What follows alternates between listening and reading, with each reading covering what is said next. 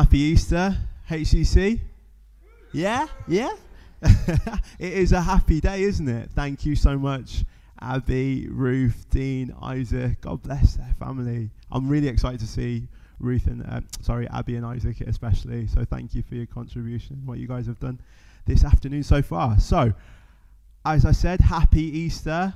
Um, most important day in history just generally awesome day. I think everyone has actually maybe recognized this more, even outside of church. People have recognized this Easter as being maybe more significant just because of the year that we've had and a day that represents hope and new life. It really seems to resonate this year, especially. Um, which I found out to my detriment yesterday. I was running around trying to get an Easter egg for my wife um, and um, I mean, the, the, lady in Morrison's looked at me like I need my head checked because they've been sold out for about a week. So everybody knows this Easter is every Easter special, but perhaps maybe the message of Easter really rings a bell um, even more uh, this year. So um, we're going to be, um, in, in light of Easter, we're going to be uh, ch- changing and switching up from our, our, our, regular study in Mark and 1 John. And we're going to be picking up um, just after where Ruth and Abby have just read, um, a little bit later in the, in the resurrection narrative. So if you could turn with me in your Bibles to John chapter 21, verses 1 to 14, because that's where we're going to be based today. So I'll give you a little second to find that. I'm going to be reading from the ESV.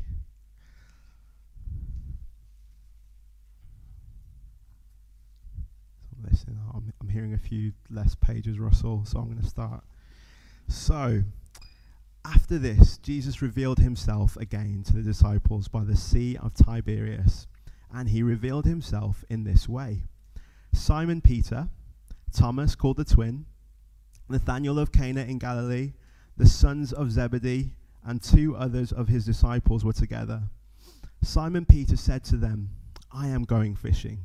And they said to him, We'll go with you. They went out and got into the boat, but that night they caught nothing.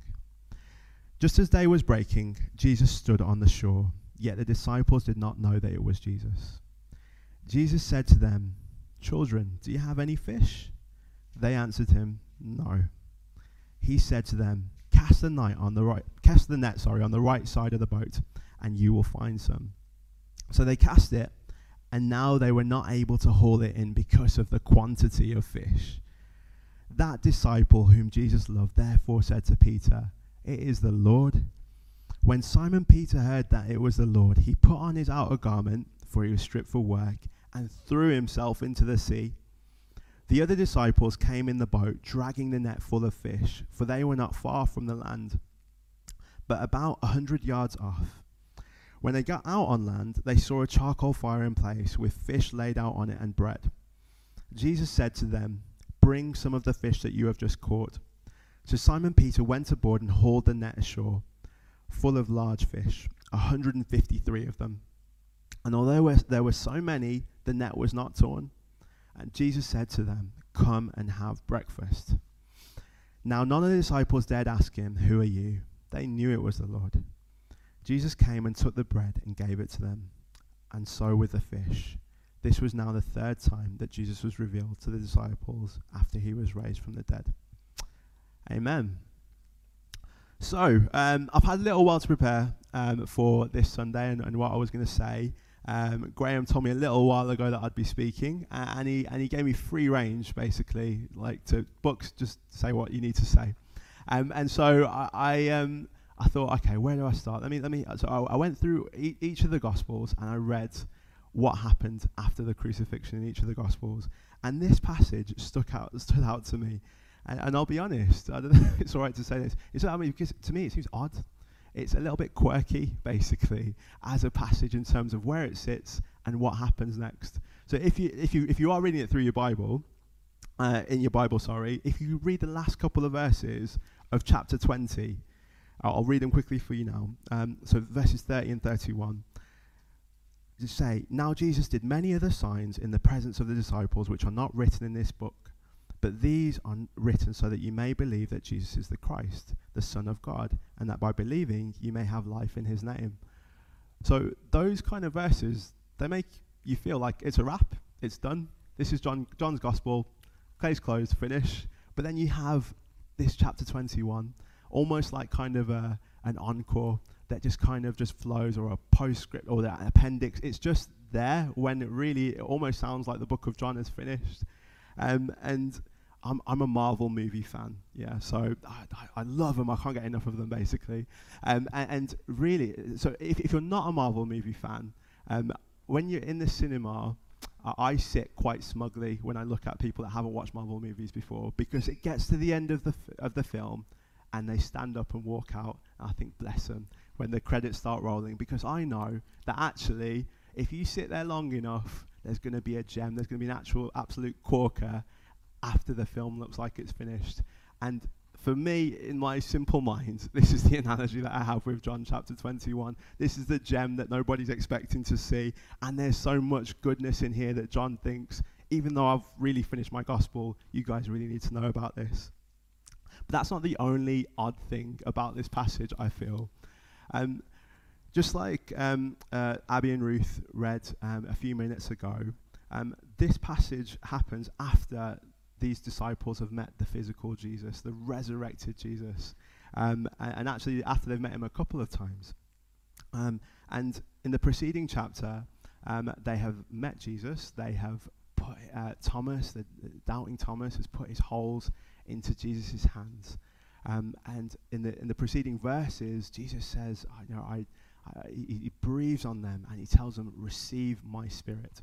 um, re- receive the Holy Spirit and go out and forgive sins. And so it sounds like, um, yes, it's it's all happening. It's good to go. And then they they they go fishing, and and to me it just seems like the oddest thing. You've just seen the resurrected Jesus, and you've gone go fishing. I mean, especially for me, like Wolverhampton um, in 2021.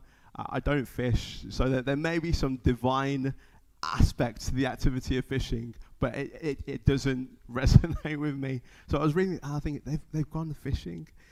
Um, and, you just kind of compare this with the other encounters that the disciples have with the resurrected Jesus or with God generally. So if you, you know, a couple of, cha- the next book along Acts, um, in Acts chapter 2, they have an encounter with the Holy Spirit, an encounter with God. And the Holy Spirit comes in like a rushing wind and then what happens after that encounter with God? They, they absolutely don't go fishing. They, they, they, they step out into the street speaking in tongues, and 3,000 people are saved in a day. Wow, yeah? Um, or you can think of other encounters with God. Like so, again in in in, uh, in the book of Acts, you've got Paul on the road to Damascus, um, and he has an encounter with the resurrected Jesus. Again, he doesn't go fishing. He go he, he, t- he turns blind he has a vision of who's going to heal him, and afterwards he goes out and preaches. So you've got these really what quite uh, t- to to us amazing, wonderful, awesome, vivid things happening after encounters with Jesus. But then in in this chapter, in this passage, they go fishing, and so that that just strikes me as odd, basically. But I, in, in, in, instead of in, in saying that, I think we can be really confident that there's nothing wrong with the fact that they've gone fishing after meeting Jesus. Um, we know that from reading the passage because um, when Jesus meets them, you know, a few verses down, he doesn't say, Guys, what are you playing at? Why are you fishing? He helps them fish, he helps them haul the fish in. And so I think there is a real message. Well, that resonates with me in that. And that for me, that the fishing, it represents a, a normal, day to day, ordinary life. Um, all the bits that don't make it onto Facebook or Instagram or Snapchat with a beautiful filter, all the bits that we don't fit. like that bit, basically. All of those bits. um, all of those bits that that's what fishing represents. And I think the challenge for us as Christians, I think I know Graham spoke on this a few weeks ago, is that actually um, society encourages us to divide our lives up into nice, neat little chunks. So actually, people don't necessarily mind if you are a Christian, um, but as long as you're doing it for two hours between half two and half four or whatever it is on a Sunday afternoon, but not any other aspects of your life. Um, people don't mind if you are a follower of Jesus, but not if you bring it into when you're fishing, into your normal day to day life, into the hospital when you are nursing, into the school when you are teaching. Keep it out.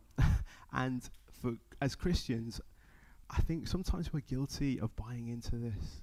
And I think the message, well, one of my most important messages I feel today, uh, I, I, that I think God's shown me in this passage is that Jesus doesn't just want us on Easter Sunday.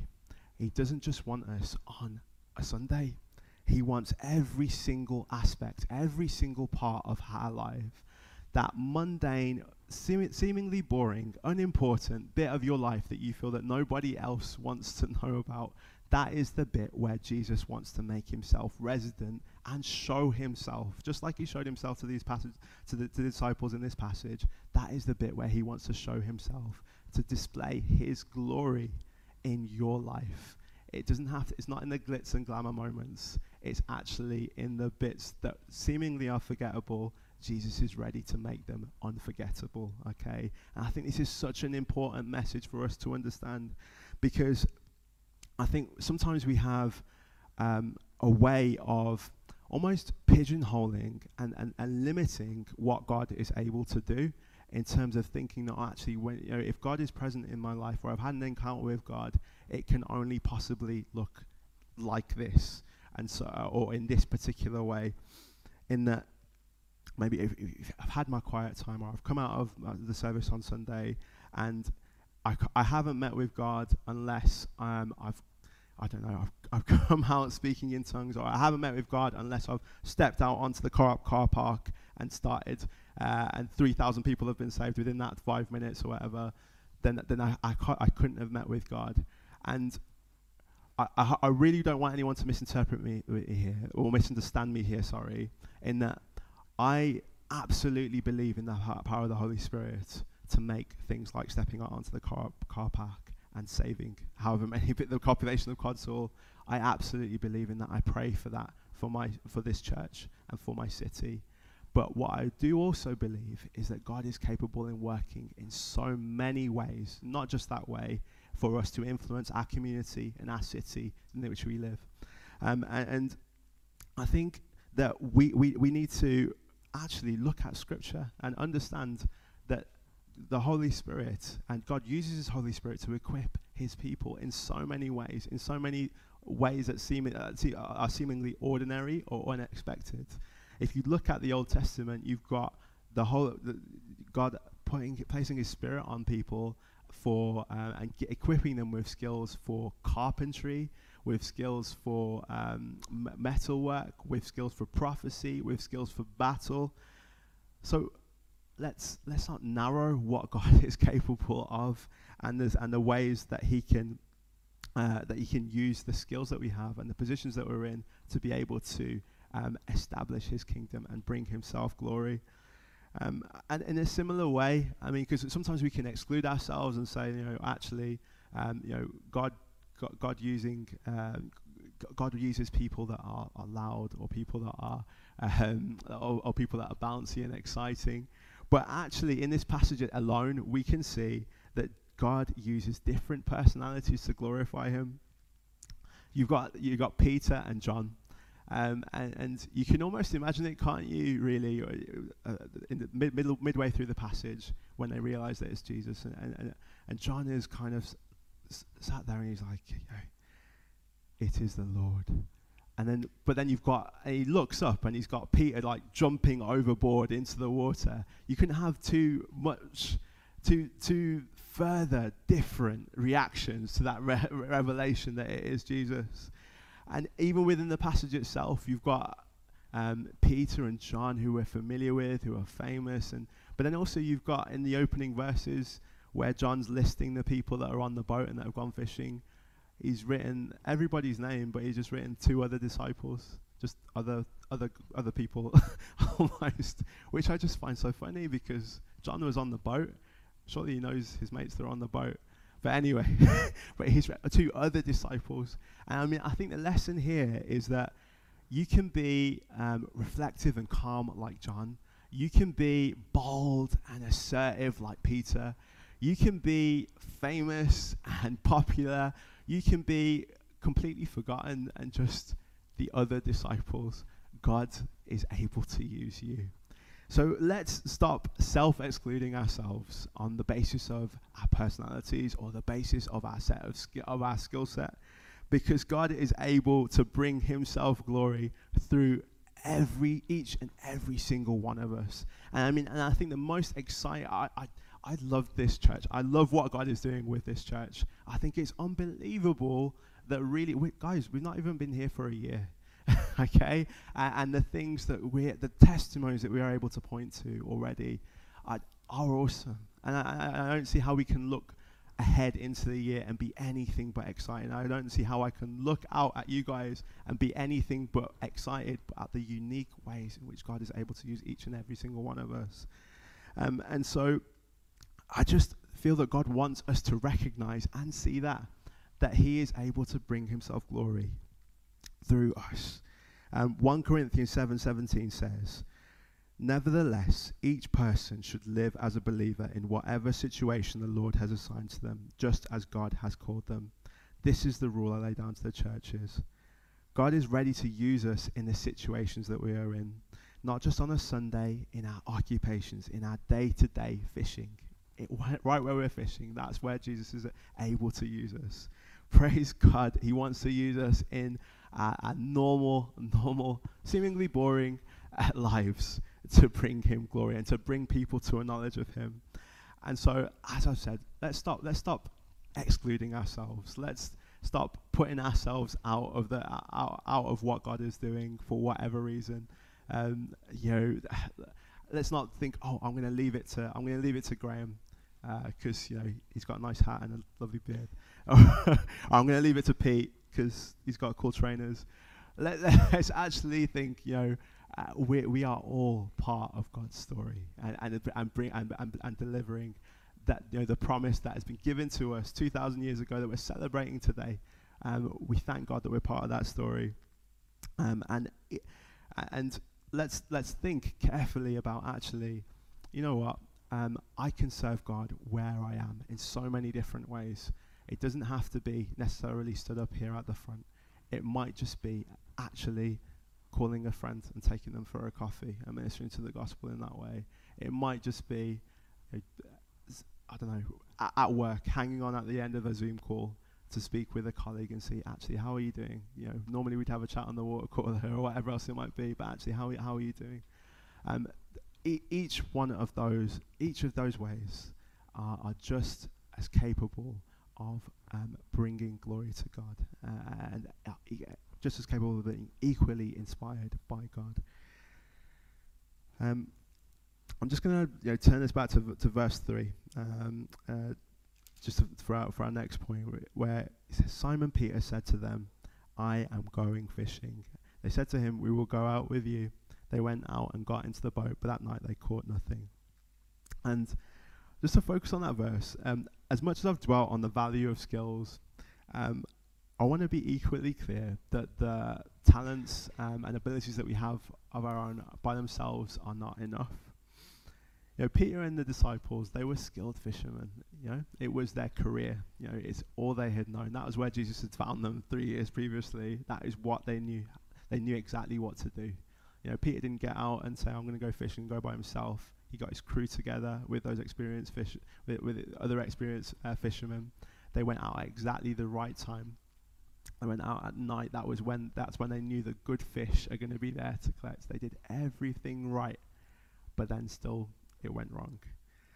Um, and you can just, I know I've said like sometimes it can be hard looking at this and thinking, oh, we're 2021 in Codsall and, and putting ourselves into those kind of situations. But you can imagine the frustration, can't you, when you've been out all night long um, fishing and got nothing. And so, if you just imagine for a moment that you're Peter and you've come to the end of your night fishing, you've caught nothing, you've done everything exactly as it should be done, and then you've got some somebody shows up at the shore of the uh, at the shore of the beach, and I think it's really important for us to remember the disciples don't know that this is Jesus at this stage that is showing up at the shore of the beach. And so someone shows up at the shore of the beach and goes, Lads, have you caught anything? Just let's just take a moment and just think what how would we have responded? and I know how I'd have responded. I'd have probably said something like, What does it look like, mate? There's an empty net. Before repeating some maybe not polite words to say on a Sunday afternoon and telling the stranger to go away in, in, a probably less polite way manner than that. Um, but and but thank God this isn't what Peter does. Um, they he is not afraid to try something different. As experienced and as clever as he is at fishing, he isn't afraid to try something different before later realizing that it was Jesus. And I think, as smart as we can be, as clever as we can be, as brilliant as we can be in our fields, uh, in our family, in our occupation, we need to remain open to advice and doing things differently. Because there was no reason at all for the disciples to think that putting the net on the other side of the boat would have led to a different outcome, especially when they don't know that this was Jesus. But it wasn't until after they've put the net on the other side of the boat that they realized that it was Jesus and that actually the Lord's hand was in it all along. Um, and I think if we think and reflect on this, we can see that as as talented as we might be, we need God's grace for every single moment of every single day. Um, as skilled and as, as brilliant as we might be, we need Jesus in the background. You know, um, even when we can't see him, even when we can't recognize him on the beach quite yet, we need him directing every action and activity of our day. He, he's the one that guides the steps and guides the direction of our lives as Christians. Um, and if you don't know this, I, I really, really pray that you do. Because there isn't a greater comfort for all the twists and turns in life than knowing that Jesus is in the background, um, even when we can't see him, um, directing our steps. And so I think for us, we, we, can't, we can't be afraid to step outside of the box sometimes and do something that feels uncomfortable. And you might think, I've been doing this for years. I've been. this is the way that it works. And you sometimes feel like you're hitting your head against a brick wall. Don't be afraid to do it differently, because sometimes that's when we learn that um, Jesus was there all along. So um, let's listen carefully Follow Scripture, listen carefully for His voice, um, place our trust in Him. If we skip a little bit later down into the passage in verse 9, we see, as I say, a bit more of that comfort and why we should place our trust in Him. Um, it says, When they got out on land, they saw a charcoal fire in place with fish laid out on it and bread. Um, so they've been they've been fishing, um, and they've been working hard, trying to get their next dinner, trying to get their breakfast, and actually they get to land, they find Jesus, and the food's already there. Um, and this on Easter, th- what is the message of Easter? You know, um, it, it undoubtedly today is a day where we celebrate God's love for us for us to appreciate that love, we can't we, can, we can't do so without realizing that actually we don't deserve that love um, in terms of a mathematical way. Um, he um, gives us what he, he, gives us far and above what we deserve. Um, and like just like the disciples in this passage who show up to Jesus with you know, em- empty, empty nets, nothing. Empty bellies. They're hungry. They're tired. They've got nothing. But they meet Jesus on the shore with breakfast.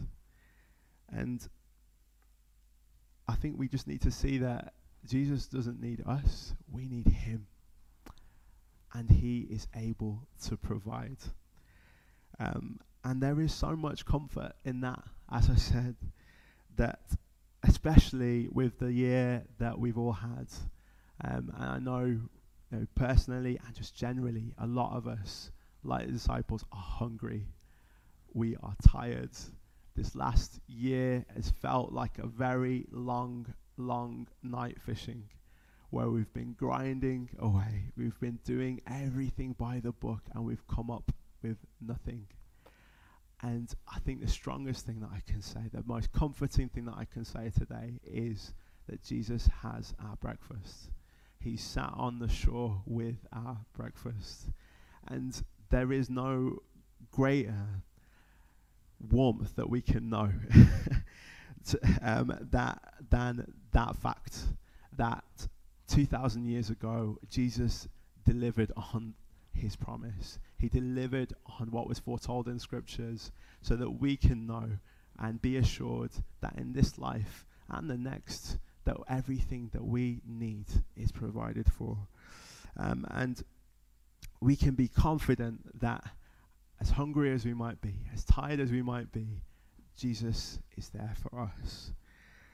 Um, John chapter 6, verse 35 and 39. I'd love to read the whole passage, but I'm just going to pick out a couple of verses just to labor this point. And that, chapter, verse 35, Jesus declared, I am the bread of life. Whoever comes to me will never go hungry, and whoever believes in me will never be thirsty. Verse 39 says, And this is the will of him who sent me, that I shall lose none of all those he has given me, but raise them up on the last day.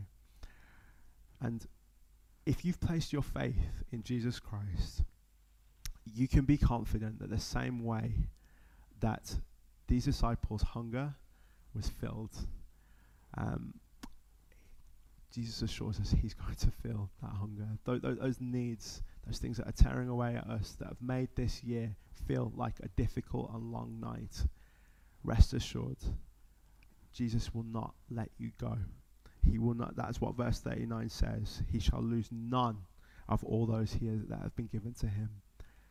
Um, I don't know about you, but that is the most comfort, comforting fact for that I can have from day to day for the struggles that we face. And so, if you d- if you don't know that, uh, as I say, I, I, pray for you to know that that fact in in a in a in a way in which is written down in this book, but more so in an experiential way. I pray for the Holy Spirit to inspire you and to make you see these words are more than just words.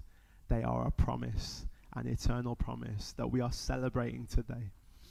Um, church, have comfort in that. Um, just as I finish, we're just going to focus on verse 12. Um, Jesus said to them, Come and have breakfast. Now none of the disciples dared ask him, Who are you? They knew it was the Lord. And I just find it so interesting that the disciples even feel tempted to ask the question, Who are you? Um, there are three examples in, in, in um, following Jesus' resurrection where the disciples, seemingly to begin with, seem to struggle recognizing that Je- the resurrected Jesus is Jesus, which always seems strange, doesn't it? They've spent three years with him, um, at least, um, but um, they, they seem to struggle. So you've got the, the um, disciples on the road to Emmaus um, in, in, Luke 24. You've got Mary Magdalene in, uh, a little bit earlier on in, in, the Gospel of John. And you've got this example here. Um, and the implication from this verse to me is that there's something about the physical appearance of Jesus, so the resurrected Jesus, is a little bit different to how he was before. Because, like I said, they, they know Jesus. They spent every day with him. They, they wouldn't be sitting there tempted to ask, who, who are you? For any other reason, for any other reason. So it's like almost like what they could see or what they could smell. Their senses were not quite enough for them to be able to tell that this was Jesus in terms of the resurrected Jesus anymore. And so the question arises for us in terms is that you know, how have they come to recognize that this is the resurrected Jesus eventually? Then, if there is something different about how he appears, um, and so well, maybe one of the first things that comes to mind is like, is it is it their memory maybe because um, earlier on in the Gospels, there's no uh, we, we we see uh, a remarkably similar story um, uh, in, in Luke chapter five where at this very same lake um, when Jesus first calls Peter and John to be his disciples and calls them to be fishers of men. Um, essentially does almost the same miracle, you know, in terms of they've, they've got an uh, they've got an empty net, and he um, after fishing overnight, um, and he, out, he, through his direction they get a miraculous haul of fish. So is it that actually the disciples have, have looked at this miracle and thought, actually, I've, I've, I've seen this one before, I've heard this one before, this must be Jesus? I'm sure, I'm sure that was part of it, I don't think that tells the whole story about how they recognized that this was Jesus. And, and I, the reason why I say that is because there are, th- we know that they've met the resurrected Jesus on a couple of occasions beforehand, um, and they've been able to tell through other ways that you can't really tie to previous experiences or um, previous miracles that Jesus has done. And I think that they, they've almost, to me, seem to have recognized as Jesus, recognized him as Jesus intuitively. Um, you can see in John's response it is the Lord. There's something that kind of resonates a little bit deeper than just a memory or remembering uh, being at the lake before. And I think the parallel for us today is recognizing that believing in the risen Jesus Christ this Easter Sunday is going to take more than just locking in with our senses. Um, there is the the resurrection is the the most supernatural, the greatest supernatural event there could ever be.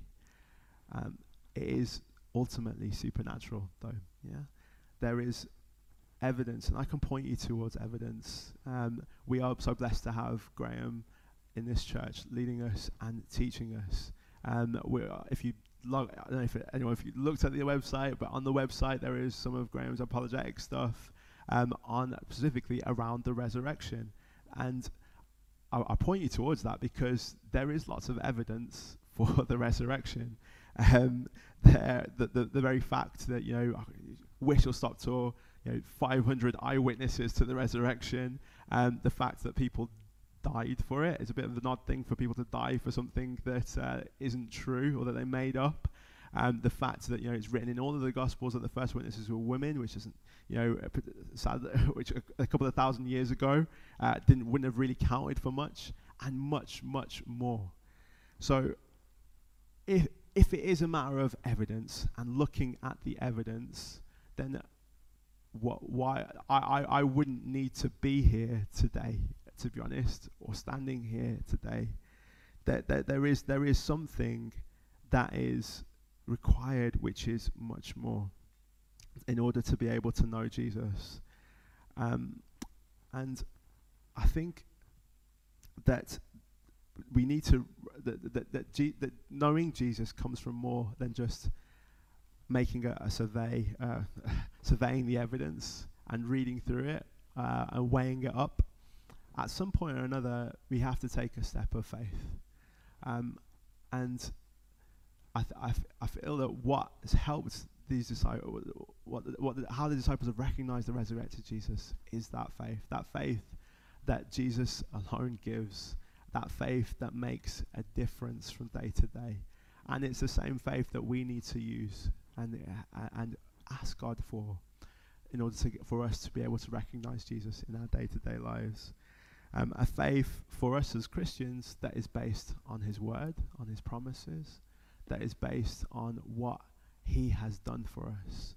Um, and when we when we when we read His Word and get to know Jesus, that builds our faith, because the more that because faith is. Uh, faith, faith is not setting aside logic. It is not setting aside reason. It is it is reasoning based from who God is and who he says he is. It is an entirely logical conclusion based on who he has said he is, based on the events of 2,000 years ago that we celebrate today. And that, I think for us, that is something that we need to grasp. And that is something that we need to pray to God for more of, more knowledge of who he is, so that we can make more sensible and wise conclusions and actions based on a true and thorough knowledge of who he is. Um, just like at the beginning of this passage, um, the first verse is Jesus showed himself in this way. You know, it wasn't that you know um, uh, the disciples kind of st- st- studied and, and dug away, and eventually they found the resurrected Jesus. Jesus revealed and showed himself in this way. And this is the message again and again in that Jesus reveals himself and that's what we celebrate in that 2,000 years ago, Jesus came down. And not over that, Jesus gave himself when we were when we were still in our sins, is what Paul says. When we were ungodly, that is when, just at just the right time, that is when Jesus Christ came. So it's not down to us and us methodically figuring out um, our way to salvation. It is His revelation and our faith based on that. And I think we need to understand that, that Jesus, Jesus wants to be with us today. Not just today, every single day. Not just on Easter, not just at Easter, not just on a Sunday, in every single part of our life. And He is able to use the small parts, the large parts, um, the, the, seemingly insignificant parts to reveal Himself to show himself. Um, and I, I can't think of a, a greater honor for, for a Christian than to know that we are involved in that story, in that effort of uh, in, in, in this wonderfully woven story from creation until now and beyond, where uh, where Jesus and God are displaying their glory through us. Um, and I think he he is calling us. He is showing himself to us today for us to have a greater faith and a greater understanding of who he is. I just want to ask you: Do do do do, do you trust him? Do you have that faith? He showed himself. The evidence is there. Um, we're celebrating it today. Do you place your trust in him? He's standing on the beach. He has breakfast. He has everything. He did everything for you to be brought close to Him. Do you trust Him? Will you place your faith in Him today? Um, I just want to finish in prayer. Lord Jesus, we thank you for who you are. We thank you for who you have revealed yourself to be. We thank you because when we are when we are lost, when we are tired, when we are hungry, you are showing yourself to us. You are providing to us. Lord Jesus, I want to pray in particular today for those of you that for those that are listening to this message and don't know you. Lord God, I pray that in the same way that you have showed you showed yourself to these disciples when they weren't even looking for you. Lord Jesus, show yourself to those that are in this room, those that are at home listening to a stream, Show yourself to them today.